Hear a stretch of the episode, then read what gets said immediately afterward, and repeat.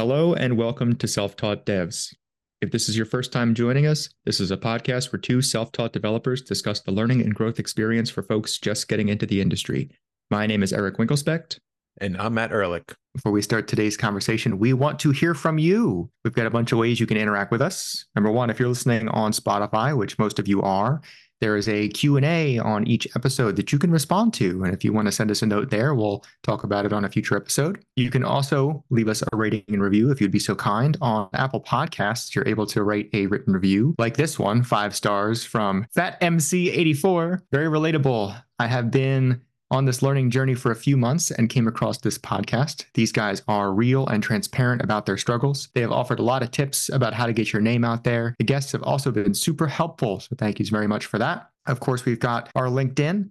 You can reach out to either of us individually on LinkedIn, or you can hit our Self Taught Devs LinkedIn page. You can find us on Patreon as well. We'll talk more about that at the end of the show. Matt, what are we going to talk about today? Today, we are talking about getting better overall with coding. And there's multiple ways that you can do this, but one of the, the best parts about being or working in software is the constant improvement and the learning and the growth right a lot of other jobs or careers sometimes it, things can get very stagnant right but when it comes to software you kind of have to learn and if you're not moving forward you're kind of falling behind at some point so it's very important to know what to improve or how to improve. And I have some thoughts on this uh, for myself. But Eric, what are some ways that you improve your code? Yeah, I well, I wrote down a number of things, and I'm curious about your list as well because I, know we kind of just thought about this a little bit. Um, I would love to do just kind of a back and forth. Like I'll give a point, you give a point, and we'll just kind of talk about some of those things a little bit. One of the things I kind of want to start with my really big one because I think it makes a lot of difference when it talks about how you can really get better at code, regardless of what your chosen language and technology is. One of the biggest things I like to see people do to really try to improve, and you've heard me say this a number of times about like a weather app just isn't enough, is build a really big project, build and finish a really big project that is intended for use by real people and not intended just for your portfolio. So if I had to start with anything of like, if you want to take one thing away from me from this whole conversation, it's that. Yeah, the finishing could be hard sometimes, especially mm-hmm. when you've been working on something for a few months. It's like, yeah, I know for me, like long term projects, sometimes I just get to the point where I'm just like, I kind of just want to move on from this. yeah. and, yeah. It's it's a weird struggle because like when you think about the job, you're probably going to be working on the same application for a really long time. You know, maybe you'll have the opportunity to build something new, or maybe you'll have the opportunity to switch projects, but you'll be invested in one project for a very long period of time. And finishing something that's very big is very hard. But the reason why, you know, it's super important, and it's also important to identify it as something for real people to use, is you take a lot of different things into consideration you know, if you're doing something just for a portfolio project, like, are you going to have some kind of authentication? Maybe. How is your like CRUD process going to work? Well, maybe anybody can go in and just change anything, but like, that's not real world application. You know, you start to think about things a little bit differently and you start to solve for real problems that you would actually see on the job or in a real situation. And those things will make you a better developer because you're solving for more challenging problems. Yeah, absolutely. Being able to see something through uh, long term is very important. One of the points that I have is doing something that I'm actually interested in. Mm. There's so many technologies and languages and different things out there. And I know for me, if I am not interested in learning a certain thing or I don't care, it's it's nearly impossible for me to do it, especially for somebody like just beginning. That's why I think a lot of people really start with like well what are some things that you want to build? Like start there. Because i could get we could get lost in the weeds of like okay well what what language should i learn or what framework mm. should i be focusing on? And it's very important to start with like well what are you interested in doing? What what sort of projects do you want to build? Because if you have that type of mindset where you need to be really engaged with something to learn if you're learning about something that you don't care about like just for the sake of learning like that can be pretty difficult to keep track on Yeah. Yeah, for sure. It's, I mean, I think that's a really good piece of advice for like the early learner in this process, you know, somebody who's just getting started with coding. Because when you're just getting started and you need to build your base, like if you start with something that you're totally not interested in, like web development is kind of the big starting point for a lot of folks who are just looking for something to get started. But if you don't have fun with web development, like you're not going to stick with it. So it might not be the right entry point for you, right? But I I also counterpoint that a little bit in the long term of things because once you're past that initial stage of learning and you know, let's say you're in a professional environment, there are times you're going to be working on stuff you're not interested in, right? As severely as like what a personal project could be. So to go along with your advice uh, in a different perspective, I would say find the ways to be interested in what you're doing, right? Find the ways to enjoy your process. You know, I think at the heart of software engineering is problem solving with code, right? Whatever your technology is. And hopefully you enjoy that process just as a very baseline, like step one of whatever you're doing, right? Enjoy the problem solving process, enjoy figuring things out. Uh, if you can find your ways to enjoy that, you're definitely going to stick with whatever you're doing and continue to improve on it. Yeah, absolutely. It's definitely super important for early learners because you're just learning, or you might just be learning how you learn or how to learn technical things, right? And mm-hmm. In that early stage, it is it is very important to be engaged and like kind of excited. Eventually, there's a dip, right, where things just kind of the motivation is gone, and you realize things are difficult, and you may not be as driven to keep pushing on. But especially in that early phase, like it's very important to be super interested in what you're doing. Mm-hmm. Yeah, I think one of my other points, which can be across this the spectrum here of like any level of of of uh, efficiency or any level of coding knowledge is read the documentation. Right? It's it's a big one for number one, just getting better generally, but number two, getting better with whatever your chosen technology or library is. You know, I think a lot of people, myself included, will tend to try to find some kind of other resource for some reason, right? Like we'll go to look for videos or someone else's maybe write up when we're trying to solve a problem. But in most cases, just buckling down and reading whatever the documentation is for your specific library is probably going to find you the answers. And you'll learn a lot more along the way about that technology as well, which just is going to make you a stronger developer. I agree. But to add on to that, some documentation really sucks. Sure. Like, yes. sometimes you kind of need that video of someone else eh, you know, explaining what's going mm-hmm. on. Like there's some really good documentation, like TypeScript's documentation for me. I thought it was yeah. very helpful, right? It, mm-hmm. It's kind of like a step by step walkthrough and it's very clear to read. But there's certain documentation that I read and I'm just like, I don't want to spend any more time reading this ever again. I'd rather bang my head against the wall. This is awful. Um, mm-hmm. So I agree. And there have been times where I've spent more time looking through someone else's explanation or like a video on the thing where if I would have just put like a small fraction of that time doing a search inside of some documentation, I would have gotten my answer. So mm-hmm. absolutely. But man, yeah. some documentation is rough. Some can be very bad. And I, you know, I haven't done this myself and I really should. But when you find that bad documentation, but you still manage to find the answer to your issue, maybe use the opportunity to update that documentation right? Submit a pull request, or if it's open source, hopefully, uh, go through and, and see what you can do to update and help the community and help solve those problems for other people as well. Like that's probably something that's not done enough. Um, not to get on the topic of open source contributions, because I have a lot of conflicting opinions about open source contributions, and especially when it comes to like getting started in tech. But yeah, it's a good opportunity to, to do that, and then you can have people review your suggestions or your your pull requests for those things as well and get feedback and that's always another way to get better as a developer right?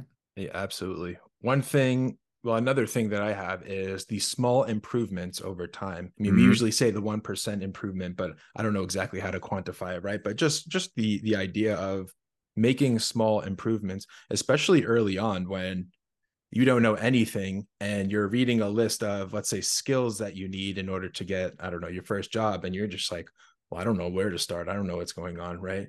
If you try to tackle all of that at once, it could be extremely difficult. And so just starting small and making small improvements and changes, and maybe even making multiple projects where you improve something else or make a small change or make a small improvement each project, that could go a very long way for learning. Mm-hmm. Yeah, that's an awesome point. And I, I think it's something that people often lose along the way. And I'm, I'm sure I did a number of times too, when you're like trying to find your way through like the starting process of learning and then eventually trying to find a job. Um, those job posts are very overwhelming and they make you feel like you need to know everything. It's kind of crazy, but striving for those small improvements is definitely the best way to get to know everything over time, right? No one's going to know everything ever, right? So that's kind of a bad statement, but uh, the you'll know more over time with just continued practice and patience with what you do. But yeah, man, that's that's a tremendous one. I I'm curious though to try to help people get a better understanding of what small improvements really means right? Because I know we've said that a number of times and like the 1%. I have a hard time defining that too, but can we try as a thought experiment? Like maybe from our own experience, I, I can say, I can speak to what it feels like when it comes to making small improvements with stuff. Because for me, the thing I've recognized the most when it comes to like the 1% improvement or, or small improvements to eventually mastering a, a thing or becoming really comfortable with the technology is it is small, um, consistent periods of practice over a longer period of time. And the more you do that kind of thing, the easier it gets to pick things up a little more quickly. So, like for me, when I'm first using a new library, let's say, or a new technology, I it's not enough for me to just be like, I'm going to use this and try to build something. I need a specific problem that I'm going to solve. And the first day, maybe two days, maybe more sometimes, is really where the struggle is in the whole process. But when you keep revisiting that topic and either like rereading or practicing or continuing to trying to problem solve, after like the first day or two days, things start to click a little bit more for me. And that's the slow improvement process. And then once I've solved a problem, then it's like, okay, now I've gotten a better handle on those things I'm working with. Um, and that process seems to just repeat itself every time I hit some kind of new technology or new library or whatever, it's it's always the same process of like, I know I need to spend a little more time and solve problems and go back and kind of review and revisit. There's never any one thing that's just like immediately you're just going to pick it up. So small improvements over time, maybe in a smaller perspective, right? Of how those things might work out for you in the grand scheme of things. It's just that repetitively, and you just kind of build up skills by doing that process with multiple things over and over and over again. Yeah, I think it's important that you mentioned that you kind of have to go through the same process every time. I know for me, like when I'm learning, there are certain patterns that repeat themselves. And when I try to force myself to learn in a different way, it just doesn't work out. So mm.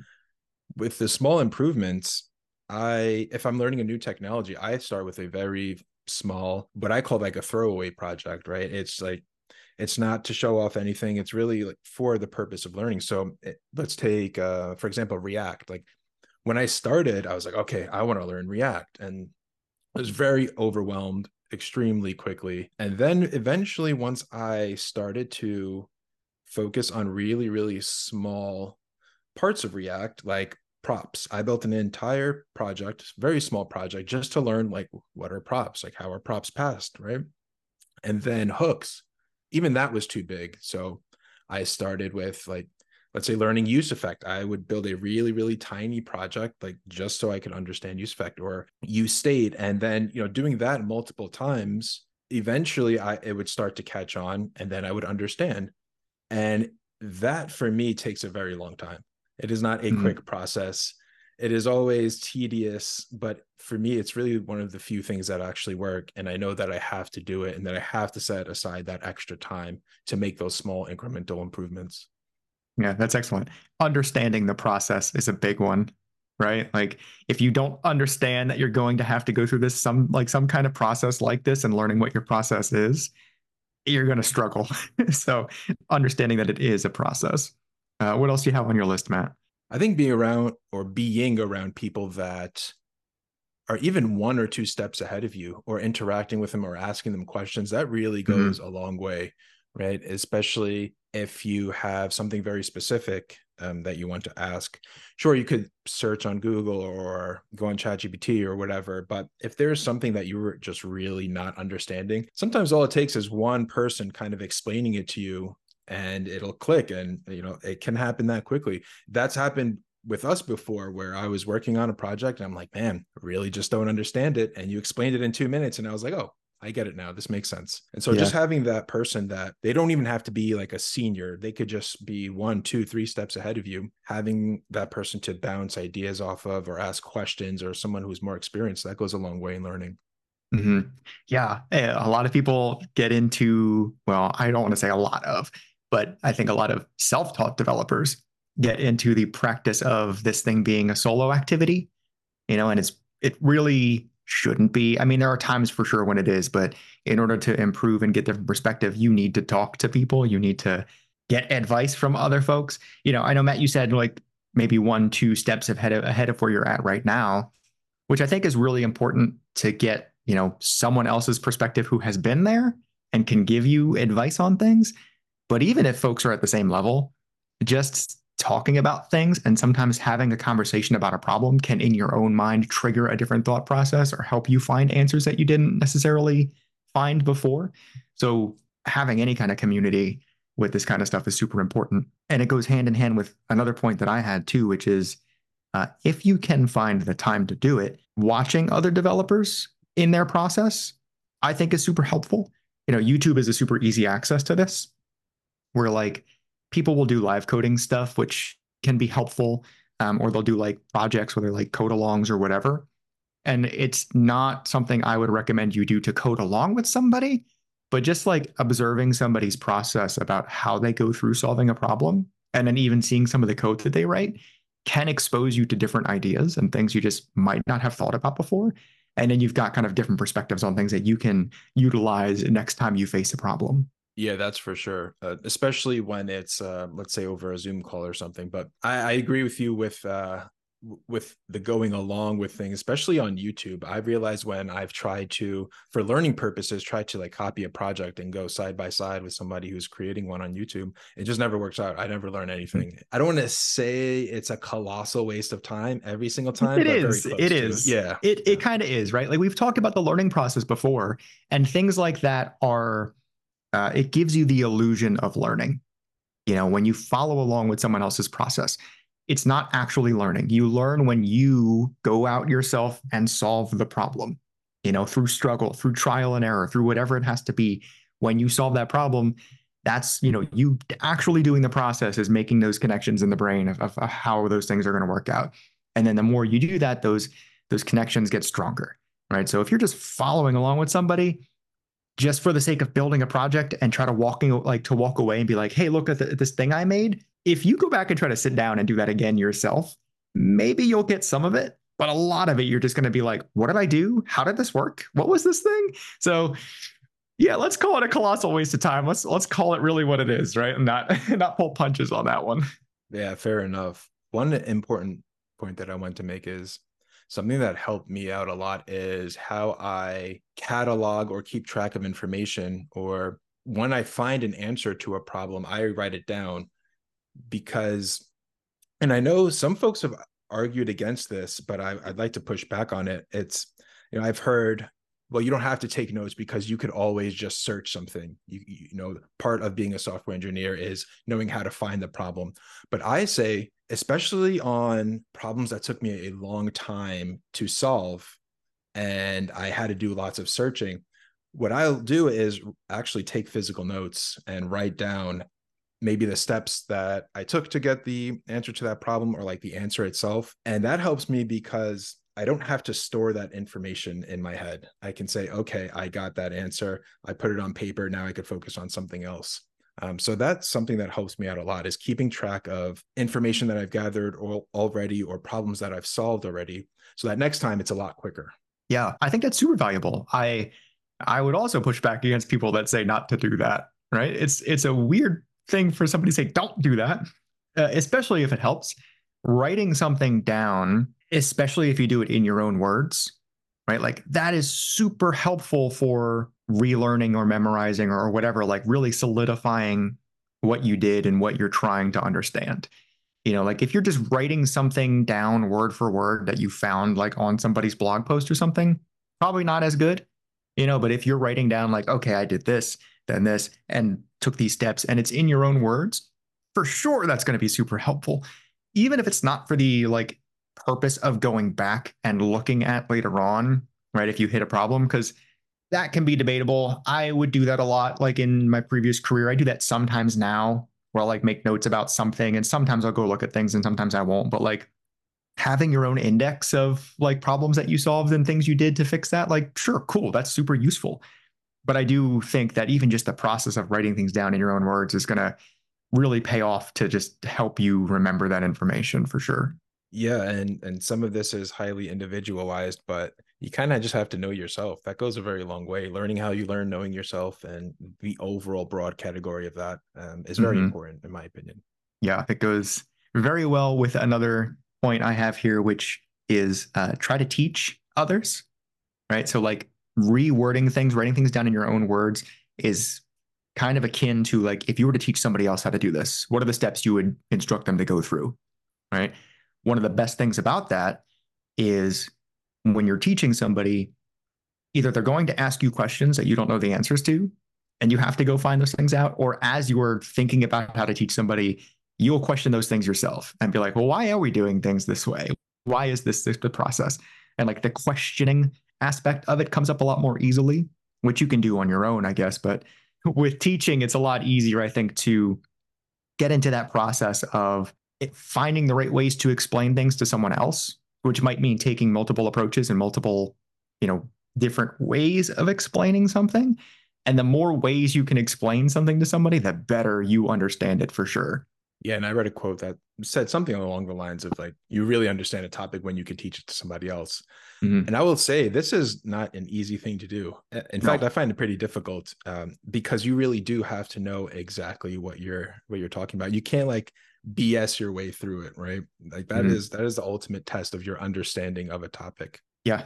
I think I only have one more point on this conversation, which um, might not apply to everybody depending on what you're trying to do here. But for those folks who are trying to do this professionally, and if you want to get better in the aspect of trying to get a job, emulate the processes that you would go through on the job, right? Which means like having branches set up for your features, pushing to those branches, doing some kind of code review, um, using tools that might be on the job, which are things like you know using Prettier for formatting, so you don't have to worry about consistency in that. Linters, if you're not experienced with that, would be a good thing to get into. Just having some sort of you know CI/CD process. We'll maybe get into more of those in the future, but understanding what those things are and trying to practice with those things on a very small level will expose you to different tools and different ways of working, which could just improve your own personal process. Yeah, this was a game changer in uh, my process of learning, especially when it came to Git and GitHub and creating branches. I found it very useful, and at first, it it felt weird to not mm-hmm. just push to main every single time, and it felt like out of place, and it was like, oh, now I have to do this extra step, um, and it might even seem tedious, but it's actually it's very important. And to use like Kanban boards or um, GitHub actually has that feature where you could, you know, track tasks and and all these things are are important and they took some time for me to get used to doing. Mm-hmm. Yeah, it's it's a weird thing because like when you go through tutorials or like bootcamp classes or, or Udemy courses or whatever, nobody's doing that. You know, especially at the the entry stage, which is fine. Like it makes sense not to do that stuff right away, but at a certain point, you really need to, especially if you want to do it professionally, because no one there's there's no team out there that's going to be pushing to main or to development like every single time, right? You're going to be doing uh, creating a branch. You're going to have some kind of code review that you have to go through. There's going to be tools that help with developer experience and and um, maintaining consistency in a code base. And like those things, you don't necessarily need to have explicit experience with, like some of the latter things, like linters necessarily, uh, to get a job. You know, if, if you can really prove your skill set but just the workflow, especially when we're working on a bigger project of like having issues tied to like cards or whatever, right? Like you're talking about with like GitHub and, you know, project management stuff, making branches on those specific issues and doing your development work for that specific task, pushing, merging, all that other stuff. Uh, it's a very good workflow to get into and it keeps you organized. Otherwise, you know, you might just be hopping all over the place in the code that you're writing and things will get very messy. And that's not a good practice for anybody. Any final thoughts, Matt? With uh we we hit everybody with a bunch of stuff. Hopefully this is useful. Um, for me, I think one of the big takeaways is having an understanding of the process, right? Which a lot of it just means solving smaller problems for yourself, which is true in coding too, right? Tackle the smaller problems and they build up to the big problem. But identifying not just the fact that you want to get better at code, but identifying smaller steps that are going to get you better at code and planning those things out so you can do them appropriately and not overwhelm yourself with with the whole process of it all. Yeah, I guess my final thought would be just knowing how you learn and learning yourself. I've I've tried to force myself to learn different ways and you know listen to other people's advice nowadays I just don't care anymore what anyone else is doing. I'm like, I know what I have to do. I have to do this every single time or else it doesn't work. And that's what I'm going to do. And it's going to continue to be that way. And yeah, knowing yourself, important. Awesome. Let's wrap this up as we always do by talking about the Patreon. We are on Patreon. If you like what we do and you want to support us, number one, tell a friend about the show. Uh, if you know somebody that would benefit from a conversation like this one, which I think a lot of folks out there will hopefully benefit from this conversation, let them know. Tell them to check out this episode. If you want to support us financially and help us continue to make episodes like this, you can join us on Patreon. We are at patreon.com slash self-taught devs pod. We've got some goodies for you there every month, including a monthly newsletter, access to a Discord server, and a special monthly episode for our Patreon subscribers. And as a bonus thank you, you get your name read at the end of every episode, just like these fine folks. A big thank you to Scott Lundgren, Nathan Elescas, Stephen Sheaves, Camille Onoda, Leo Ashcraft, Roxy Rodriguez Becker, Nick Romanishin, Matt Hoadley, Danielle Arnett, Vanessa Vaughn, and Danny McCollins, thank you all so much for supporting the Self Taught Devs podcast.